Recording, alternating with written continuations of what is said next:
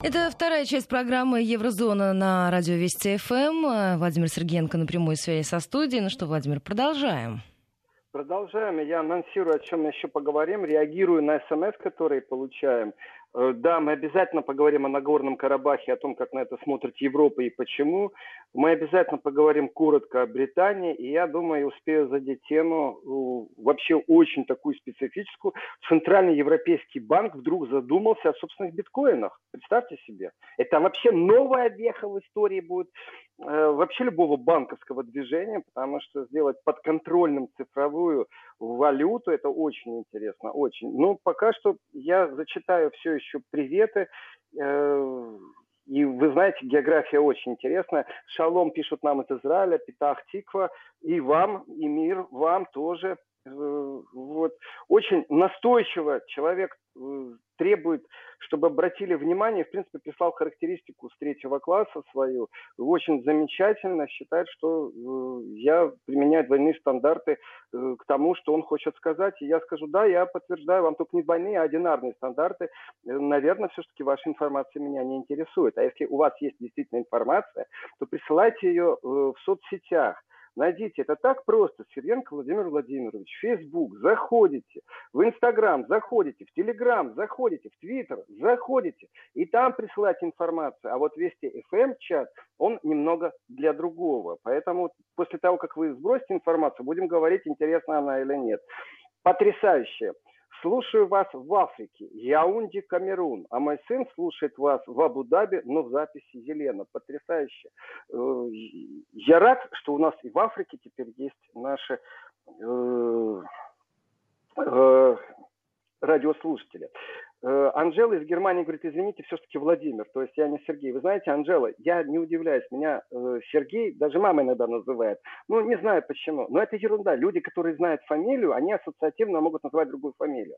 Но представьте себе, когда человек меня видит первый раз в жизни, например, пограничник, он еще мой паспорт в руки не взял, а уже мне говорит, ну что, Сергей, снова к нам. Я думаю, господи, ну что же это такое? Может, мама как-то думала по-другому назвать, а может, правда фамилия так дает отпечаток. Но представьте себе конгресс, на котором вдруг я сижу рядом с человеком, у которого имя Сергей, отчество Сергеевич, а фамилия Владимиров. Вот это был номер, вот это было весело. Пишет нам наш постоянный радиослушатель, очень рад вам, Александр из Киева. Без виз шутка коварная. С визой вас пустят 100%, а при мобилизованном визовом режиме, когда вы едете, минуя посольство, вас могут на границе завернуть без объяснений причин. Я больше скажу, что без виз, без виз это туристическое пребывание, это не дает права на трудоустройство. То есть, вы знаете, мы сидим в клетке, это я сейчас об украинцах рассказываю, и правдами, неправдами делаем визы, там уже, знаете, все на мази, польское консульство, принимает приглашения, и там есть целая система посредников, которые обещают эту визу, там очереди живые. Тут говорят, ребята, вам больше не надо проходить вот эту вот цепочку, с утра до ночи переклички, там где-то взятку дать, здесь очередь купить. Вы теперь свободно въезжаете. Все таки ура, у нас победа. Ага и дальше нелегально работаем в Польше. Вот здесь вопрос к белорусам. Дорогие белорусы, без визм не решает проблемы трудоустройства и трудомиграции. Трудомиграция – это немножко другая вещь. И, в принципе, очень жестко. Алло, Тихановская, э, будешь с Меркель встречаться? Извини, что я на «ты» вот так свободно. Скажи, что без виз не очень интересен, а известно, чтобы э, не только евросоюзные рабочие, например, из Румынии спецрейсом доставлены в теплицы Баварии, потому что сезонных рук не хватало ни польских, э, ни словацких, ни, кстати, ни украинских, ни эстонских, ни латышских. Э, и из Румынии спецрейсом привезли. А потом, знаете, такой облом был тоже. Привезти-то привезли, а потом выяснилось, что там все поголовно ковидом заболели. Э, тоже такой момент был в истории Новой Германии. Так что в этом отношении разговор нужно поднимать не без виз. Это вас как лохов политически незрелых делают и к вам так относятся.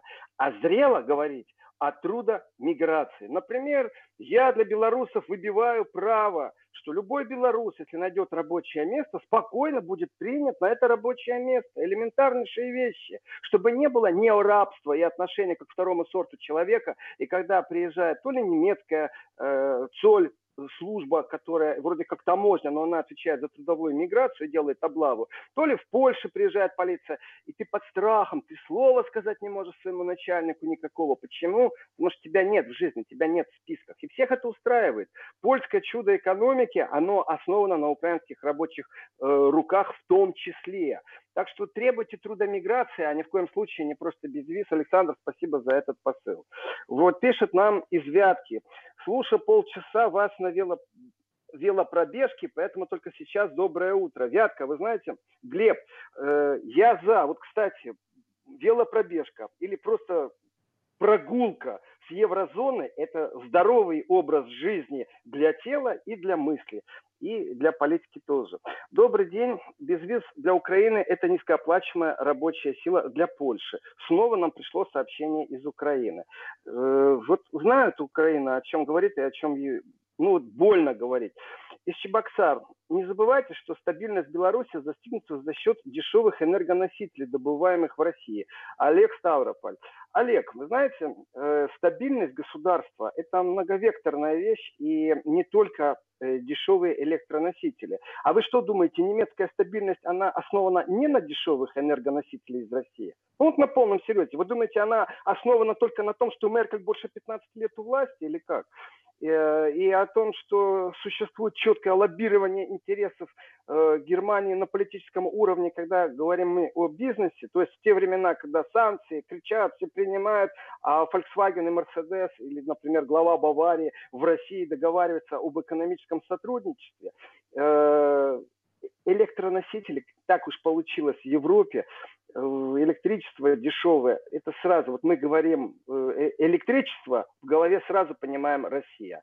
Ну, невозможно сегодня в Европе найти где-нибудь, я имею в виду сейчас Западную Европу, найти где-нибудь месторождение газа, э, например, там между Берлином и Парижем в любой точке, чтобы это обеспечило дешевой электроэнергией, при том э, достаточно экологически чистой э, и ин, индустриальный проект Евросоюза. Ну, просто невозможно. Поэтому не только Беларусь, э, это вообще глобально. А если вы посмотрите на Китай, то и Китай заинтересован в этом. Так что здесь нету никакого противоречия, все нормально. Э, Владимир, добрый день, пишет нам Александр из Ростова-на-Дону. Мое мнение, в случае отъезда молодого ученого на ПМЖ, ПМЖ это постоянное место жительства, за границу, предлагаю государству принудительно компенсировать себе стоимость обучения этого человека, школа плюс вуз, а также сумму на образование еще двух молодых специалистов. Александр, а я поддерживаю вашу идею, только вот вопрос в том, как же это принудительно можно изъять денег. Я предлагаю так, что если какая-то э, хитрая фирма э, действительно по-хитрому договорилась с человеком и отказывается выкупить его право э, его образование, то есть оплатить государство. Ну, давайте тоже по-честному. Вот я ученый, и мне предлагают хорошую лабораторию или хорошую команду где-то там. Вот у меня в государстве нет, а я привязан с этими правилами, там, как специалист, три года отработать или еще что-то. В Советском Союзе такое было. Пусть та лаборатория за меня заплатит. То есть выкупит лицензию и оплатит право э, моего трудоустройства где-нибудь на Западе. Но, к сожалению, эти механизмы не работают. Такие попытки были, действительно, но они всегда как-то вот по-хитрому обходятся. Э, и механизмы еще как можно действительно э, вот этих мозгокрадов тех, кто ворует мозг, тех, кто ворует нашу элиту. Особенно всегда обидно, когда это молодежь. Смотришь на Олимпиады. Россияне победили на Международной Олимпиадской, Олимпиаде по математике. И очень тревожно, через 10 лет хочешь увидеть, где этот человек работает. Конечно же, борьба за гениев, за молодых гениев, это очень важно сегодня борьба. И в этом отношении беспредельное воровство, например, американцы не гнушаются в Европе подворовывать. Но давайте так, когда ковид начался, вспомните историю, как Трамп пригласил к себе немецкого, э, э, он председатель директоратов в, фармакологической ферме э, с условиями, с просьбами. То есть в Белом доме была организована встреча с Трампом, вдумайтесь, притом в жестчайшие, крутчайшие сроки. Мол, давай вакцину разрабатывай у нас. Понимаете, это что как не воровство? Это этическое отношение к партнерам? Нет, конечно. Кстати, по поводу этического отношения к партнерам. Очень важный аспект. Когда я говорю о том, что председатель Бундестага в своем коротком интервью сказал о тесноте взаимоотношений с Россией, и, э, что это внутрипартийная, внутри э, канцлерская борьба Германии, и что очень важно расставить акценты, и что есть, конечно же, очень опытный функционер Меркель, которая вдруг, вдруг сейчас начала тараторить о том, что кроме Америки никого нет. То есть она уходит, ей нужно политическое завещание оставить. Они все дружно готовятся к партийному конгрессу, на съезде котором будет э, заявлено и избран будет э, открытым демократическим, беру в, в кавычки, конечно, слово открытым демократическим голосованием, потому что туда не вся партия съезжается, а только представители. Понимаете, там тоже у них репрезентативно все сделано. И э, говорится о том, что наша Америка наш единственный партнер. В этот момент председатель э, Бундестага, функционер такой же по опыту, как и Меркель, говорит не только о том, что нам с Россией тесно нужно быть, он обращается к словам Меркель, это очень важный момент, я бы сказал, даже один из важнейших аспектов его интервью. И он говорит, что ну, нужно вспомнить, что Ангела Меркель, канцлер-то всея Германии, в 17 году говорила, и здесь цитата, «Нам придется взять на себя большую долю ответственности за свою собственную безопасность». То есть он ссылается на слова Меркель, которая в контексте разговора о США, вдумайтесь еще раз, это все в преддверии э, избрания председателя партии ХДС, Христианский демократический союз Германии, и автоматически это борьба за кресло канцлера Германии. Автоматически. Говорит о том, что вспомните, что сама Энгела говорила э, в 17 году, это не так давно было, о том, что мы должны взять на себя, на себя, на Германию ответственность за нашу безопасность, потому что Америка больше ее как бы не гарантирует. Вот теперь, сложив эти два пазла, с Россией нужно нам теснее контакты, с Америкой не забудьте, пожалуйста, что мы должны взять на себя больше э, ответственности за нашу собственную безопасность. Я говорю о том, что внутри партии идет без, просто беспредельная сейчас борьба между кандидатами за пост председателя партии и кандидата в канцлеры. Почему? Потому что вот это настроение, вот этот вектор, ура, побежали в Америку, нас интересуют только заокеанские связи, только с Америкой мы можем противостоять Китаю, больше ни с кем. Э, и вот здесь вот спокойный голос Шойбле.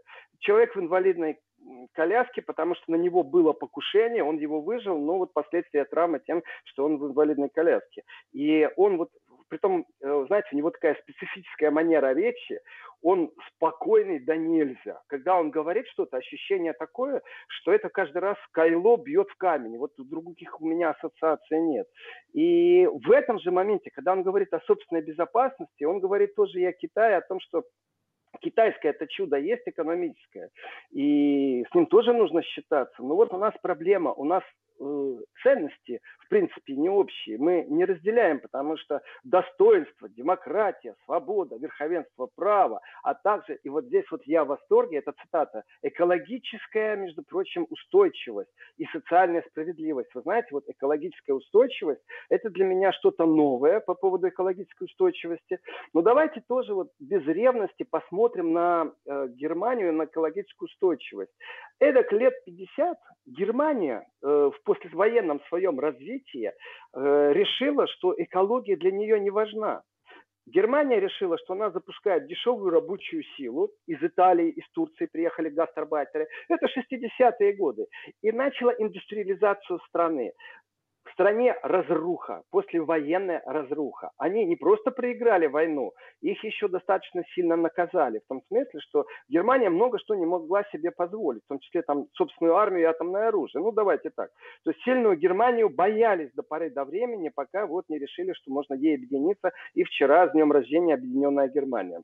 И в Германии таблички были на озерах, на прудах, на реках, в которых писалось, что рыбу ловить нельзя, потому что она токсична. Понимаете? То есть насколько у них было загрязнение экологии. И вот Германия построила свою сильную индустриальную, а также научную базу и стала говорить, вот теперь мы можем себе позволить очистить наши реки. И сегодня в Германии вы действительно увидите людей на реках, которые стоят и ловят рыбу. Рыба больше не токсична. Ура! Я поздравляю немцев. Они достигли того, что они хотели. Но они это прогресс. Природу. Это... Не, молодцы, аплодируем стоя, все в порядке. Но теперь давайте из экологии вернемся в понятие экономика. И здесь потрясающе. То есть мы загрязняли, как хотели – мы на этом загрязнении строили наше могущество, а теперь мы говорим, вы тоже не загрязняйте. Мы же уже это прошли. Ну тогда поделитесь вашим экономическим могуществом. А то получается что, догнать их нельзя. И, э, ну вот, Владимир, по поводу экономического могущества. Я вот смотрю, тут по новостям приходит информация о том, что Еврокомиссия выделяет 10 миллионов евро на продвижение демократии в ряде регионов мира. А, в списке больше ста стран. В этом списке Белоруссия, Украина, Казахстан, Армения, Грузия, Афганистан, Венесуэла – и Сирия. Ну и дальше там список длинный. Ольга, а вы знаете, а ведь еще нужно э, очень тщательно изучать опыт Европы. Давайте тоже правде в глаза смотреть. Что касается вот этих вот продвижений так званых демократий, ну хорошо, вот у нас э, есть Лавров, у нас есть Захарова, вот, которые отстаивают Россию на внешнем периметре. Если у России информационная поддержка, Э, на внешнем периметре в странах э, коллективного Запада такая, как она есть у э, западных СМИ, у западных политиков на территории России. То есть на территории России действуют СМИ, которые действуют по западной кальке, действуют абсолютно сознательно. Есть НКО, которые действуют по западной кальке, а вот у России такого нет на Западе. То есть я здесь уже вижу нечестность и несправедливую конкуренцию в определенных посылах. Но, тем не менее, их опыт изучать надо. Я считаю, что сумма вроде бы как заявленная, на самом деле с одной стороны, это безумно смешная сумма, потому что зарплата кураторов, которые будут это курировать в Евросоюзе, суммарно, она уже половину суммы сожрет. Вот честное слово, по-другому не бывает. Для меня это маленькая сумма. Но опасность заключается в том, что они очень хорошо умеют инструментализировать определенные вещи.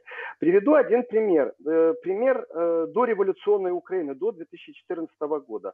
Э, объявляется конкурс одним из западных, западных посольств вдумайтесь, посольство, на лучший антикоррупционный репортаж. Премия 10 тысяч долларов. И тому, кто победит, предоставится полугодичная э, практика в западном СМИ э, работы. Теперь представьте себе 10 тысяч долларов. Это же на самом деле для бедной страны Украина, для молодого журналиста, это действительно деньги. Знаете, что началось? Началось просто поток огромный Э, репортажей, судеб, этих э, журналистских расследований, они перелазили заборы, перебегали, они врывались в кабинеты, пробовали документы украсть. Они за эти 10 тысяч долларов устроили настоящую гонку.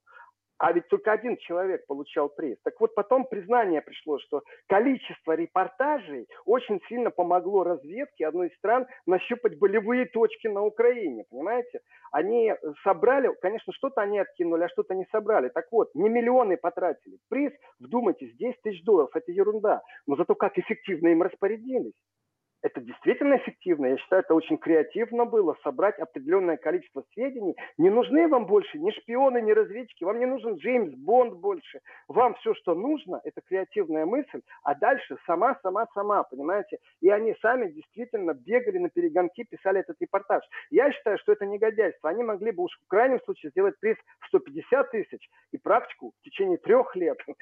Ну давайте тоже по-честному. Это прям какое-то издевательство. Это привязались к рынку рынку. Так вот, продвижение, о котором вы говорите, демократия, на самом деле э, это инструмент. Инструмент, в котором будут востребованы э, действительно креативные решения на местах, и люди, которые идеологически, а может быть даже не идеологически, а по принципу э, крови с молоком, знаете, любят копаться в некоторых вещах, докапываться и видят мир, ну, черно-белым или, например, черно-черным или черно-очень черным. То есть я не доверяю вот этим вот демократическим институтам, потому что э, при общении с правовыми организациями, знаете, и даже которые не имеют отношения к праву, ну, например, э, журналисты без границ, Э, ну, они специфически заточены. В одном случае приходишь, говоришь, давайте организуем встречу, вот у нас система. И они носик морщат и говорят, вот это не совсем наше. Вот у нас э, произошел там наезд на журналиста, вот то-то и то-то. А они не хотят. Вы знаете, все это проходили мы вот все с 2014 года. Но когда приходишь, рассказываешь, какие злые русские, и зал у тебя будет полон, и медийная поддержка, и даже легкое финансирование моментально найдется. И так всегда. И в этом отношении я считаю, что, конечно, необходимо работать. И вот есть понятие партия войны, вот точно так же в информационном пространстве есть партия войны, и я считаю, что нужно работать над тем, чтобы создавать партию мира. Это очень важно вообще для развития будущих трендов. Потому что поколение политиков, которые здесь и сейчас, ну, оно изменится через 12-15 э, лет. Э, но если также будет работать СМИ, если точно так же будет работать информационный мейнстрим и политический мейнстрим, то у нас все время будет какая-то патовая ситуация, в которой э, главенство будут принимать легкие спекулятивные темы, в которых я супер цивилизованный, супер гуманный и, самое главное, имеющий власть над чем-то. И вот здесь давайте аккуратно перейдем к Беларуси, потому что э, список-то с белорусский санкционный уже есть, все. Э, это интересная вещь по поводу списка. Э, вы знаете, а как жить теперь Лукашенко? Объясните мне, пожалуйста, он что, является агентом Евросоюза у себя в стране, что его в список не внесли? Вот как быть? И я повторюсь, и это очень важный посыл, пад, который сам себя поставил Макрон. Э, неизвестно теперь, как быть, если Лукашенко не в списке. Э, для того, и как Макрон сказал, это цитата, для того, чтобы продолжить диалог, понимаете, э, то у нас очень простая связка. Грамоту французский посол кому верять будет? Тихановской или все-таки Лукашенко? Или не будет э, посол никаких грамот верительных вручать и не будет представителя Франции в Беларуси. А в таком случае о каком диалоге говорил Макрон? Вот здесь вот у Макрона большая неувязочка. Но я думаю, я уверен в этом, что есть, э, как говорят наши радиослушатели, неписанное правило насчет того, что глава государства не входит в санкционные списки. То есть прокурор, да, министр внутренних дел, да, э, члены Центральной избирательной комиссии или комитета, да, тоже в списках. А вот глава государства не входит. Почему? Да потому что каждый европейский политик понимает, что с ним может произойти послезавтра то же самое. Никто в нашем мире не может прогарантировать стабильность государства на многие годы вперед. И появление таких феноменов, как желтые жилеты, говорит о том, что не всегда нужен повод, не всегда нужно жесткое нарушение. Точно так же, как появление ковид-диссидентов в Германии, в которой вроде бы все спокойно и благополучно, э, и под шумок появились какие-то райсбюргеры, которых очень много-много, э, все больше и больше. Ну, там, они радуются каждому приросту 100 человек. Выясняется, что вот в 100 метрах люди, скептически относящиеся к локдауну, который объявляет правительство, а здесь на самом деле разговор идет о деоккупации Германии о деоккупации. И единственный, кто может этот вопрос поднять очень сильно и надавить на Трампа, оказывается, в их глазах это только Россия. И это правда. Это вот, знаете, если бы я с одним человеком говорил по этому поводу, я вспоминаю момент этой демонстрации крупной в августе месяце в Берлине, и действительно я рад, что э, одно осознание, что все-таки Советский Союз вывел войска – и сейчас, 3 октября, объединение Германии, праздник для Германии, возвращает нас все время к этой теме. Владимир, вот, сейчас должны уйти на новости. А Сразу после, после выпуска продолжим. 12 часов почти 36 минут московское время. Мы снова в эфире. Слушателям напоминаю, что работаем мы в прямом эфире, на прямой связи со студией писатель-публицист Владимир Сергеенко. Если есть вопросы, то обязательно задавайте. 5533 Вести и плюс 7 903 176 363 первый раз в жизни написала на радио, сразу получила обратную связь, пишут нам из Германии. Ну, это все очень просто. Первый раз сделали и получили. Э, дорогие радиослушатели, большое спасибо, правда, за теплые слова они помогают. Вы себе представить не можете, какая иногда нагрузка бывает. И есть большие любители нехорошести писать. И не только из Украины, например. Вы знаете, и в Евросоюзе есть огромное количество недоброжелателей, люди фанатических, отстаивающих другие цели, другие идеи, но у них полное отсутствие культуры дискуссии. Вот у них нету этого. Если я не с ними, то я достоин того, чтобы меня уничтожить или поугрожать. Мне такое есть, поэтому ваши теплые слова очень важны. Большое спасибо за слова о высшем пилотаже из Санкт-Петербурга Людмиле Федоровне. Приятно. Э, вы знаете, есть одно сообщение, которое мне вот сейчас перекрыло повестку того, что я хотел говорить о Нагорном Карабахе. Можно ли на Навального подать суд за обвинение Путина за причастность к его отправлению. И кто мог бы это сделать? Суд какой стороны? Каков возможный результат судебного разбирательства? Алевтина Александровна спрашивает, я так понимаю, э, сервер определил как Нижегородскую область. Алексеевна Александровна, очень правильный вопрос. Вы знаете, вопрос еще был бы правильный, если бы э, мы сконцентрировались, а кто такие вещи мониторит, какой орган, и рассматривает также эффективность подачи в суд. Потому что подача в суд в любом случае это финансовые издержки.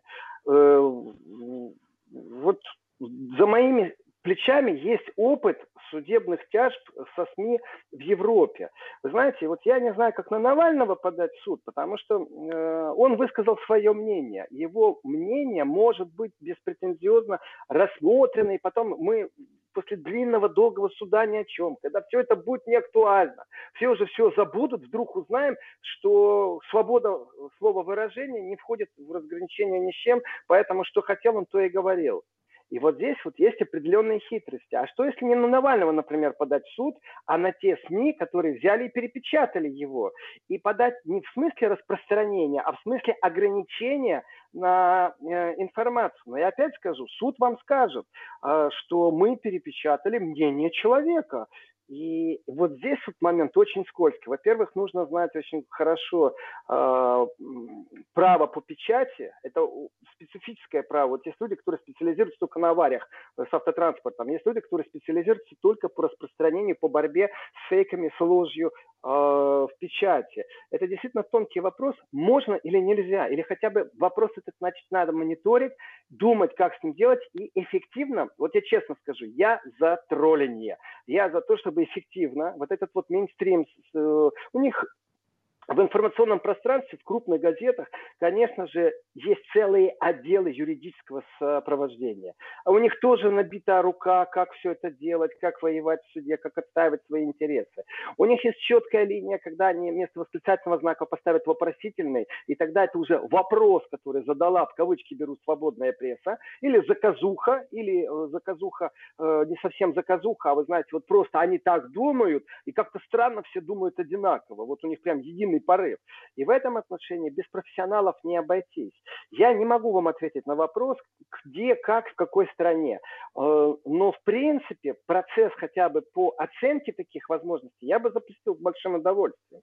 Э, потому что э, иногда проверка показывает, что в материале существует элемент, они что же люди – они же тоже ошибаются. Элемент, который суд бы мог приговорить, например, к изъятию в течение 24 часов, э, как распространение лжи, и потом суд выносит это на решение через пару месяцев, когда две стороны представят э, аргументацию. Что это значит? Я обращаюсь в суд, вот они сказали, э, Владимир Владимирович неправду говорит. Я обращаюсь в суд и говорю, я считаю, что я говорю правду. я требую, чтобы до разбирательства суда утверждение было изъято и его изымают, как правило. То есть нюансов есть много. Но еще раз, без профессионалов здесь не обойтись. Здесь нужна воля. И э, я думаю, что тоже нужно считать количество потраченных усилий, а стоит ли действительно, а вдруг это будет все безуспешно. При этом э, очень часто на Западе говорят о предвзятости российских судов. А я вам скажу, вы знаете, в информационном пространстве Запада э, хитростей, которые они есть, я как раз не говорю о предвзятости судов, а я говорю о заложенной в саму систему не ошибки, нет, а э, такой хорошей подушки безопасности, э, где они продумали, как сделать так, чтобы им нани- не, не нанесли э, финансового ущерба. Потому что как только суд приговорит э, к тому, что нужно распространять, или запрет на распространение, э, или распространять информацию опровергающую. Это все связано с материальными издержками. Если это рой, скажу еще такую вещь. Есть пару оголтелых журналюк на Западе, просто оголтелых. Это люди, которые фанатически, вот у них прям, не знаю, у них слюна течет, у них все, что связано с Россией, у них отточенный язык, у них такое клеймение сразу в России, они глубоко больные русофобией люди. Понимаете, их не излечить. Но, в принципе, если ты их начинаешь мониторить, получается, что они не то, что там нормы журналистики нарушают, а, в принципе, у них-то рыльца ого-го, как в пушку. И никто точечно ими не занимается. Их не так много, этих людей, они все известны. И э, у них хорошая трибуна для их русофобства, им всегда ее предоставляют. Ну, вот нету никого, кто им противостоит, понимаете? Вот на дуэль в информационном пространстве не вызовешь, понимаете? И потом человек, который пишет гадости, начинает возмущаться, а что меня в Россию не пустили, там у вас чемпионат мира по футболу или еще как. А ты гадости не пиши. С каких пор э, вот какие-то измерения есть, э, гадости или не гадости в понятии аккредитации. Вот не хочу и не даю. Вот Украина молодец, между прочим, э, не пускает огромное количество журналистов и депутатов себе на территорию, потому что говорит, не хочу. И не объясняет, почему. То есть я знаю депутатов Бундестага, которые не въездные, именно потому что Украина говорит, не хочу. И точно так же журналистов, которые в Одессу приезжали ко 2 э, мая, э, точно так же их не пустили, потому что Украина говорит, не хочу, и не объясняет почему. И пусть воняют все как хотят. Вот, вот здесь вот мне иногда действительно хочется остроты и вынос э, совсем на другую площадку этого разговора, потому что э, есть несправедливость, и ты понимаешь, что ты беспомощен иногда против этой несправедливости. И только факт того, что ты освещаешь эту несправедливость, это уже хоть какая-то попытка ее осветить. Спасибо вам за ваш вопрос. Э, теперь перехожу к Нагорному, к Нагорному Карабаху. Карабаху да. Э, смотрите, у нас э, Евросоюз собрался. Собрался Евросоюз, высокий уровень, э, с задержкой на одну неделю, потому что председательствующий был на карантине из-за ковида. И они соберутся второй раз 15-16. И вот здесь, вот, конечно, они не могли избежать, как бы им не хотелось пошептаться о Навальном, о Минске, им нужно говорить о Карабахе. И, конечно же, они осудили то, что происходит, э, гибель мирных жителей. И, конечно же, Брюссель стал призывать Баку и Ереван приступить к переговорам. И вот вопросы, которые мне задают наши радиослушатели, в принципе, я сейчас попробую их объединить очень коротким ответом. А что может Евросоюз на самом деле в данной ситуации? Вот что может Евросоюз? Я считаю, что появление политической триады США, Франция, Россия в процессе Нагорного Карабаха в совместном заявлении – это очень мощная вещь. Это действительно показание э, действию, вот как нужно и что нужно делать, в каком направлении работать, и безусловно возвращать людей за переговоры. То есть э, должны все-таки Азербайджан и Армения сесть без предварительных условий за стол переговоров. Ну вот здесь вот у нас есть проблема. Э, у нас есть проблема, и эта проблема называется Турция. У нас сейчас будет пауза техническая, правда? Да, мы ну, буквально через 30 э, секунд. Давайте тогда, Владимир, прервемся. Слушателям еще раз назову средства связи для ваших вопросов, для ваших комментариев. Как обычно, география у нас самая широкая. В программе Еврозона из Германии много сообщений из Эстонии к нам присоединяются. Всегда приятно, когда э, ты понимаешь, что слушает в разных городах и в разных странах, очень-очень далеко от московской студии. Вести ФМ. 5533 Вести плюс 7 903 176 363. Это наш номер номер в WhatsApp и Viber. Также работает смс-портал. Если присылаете сообщение, то, пожалуйста, не забывайте про слово «Вести» в начале для того, чтобы получили именно мы. Сразу после короткой паузы, когда некоторые регионы уйдут на местное вещание, мы вернемся в студию Вести ФМ, продолжим этот разговор.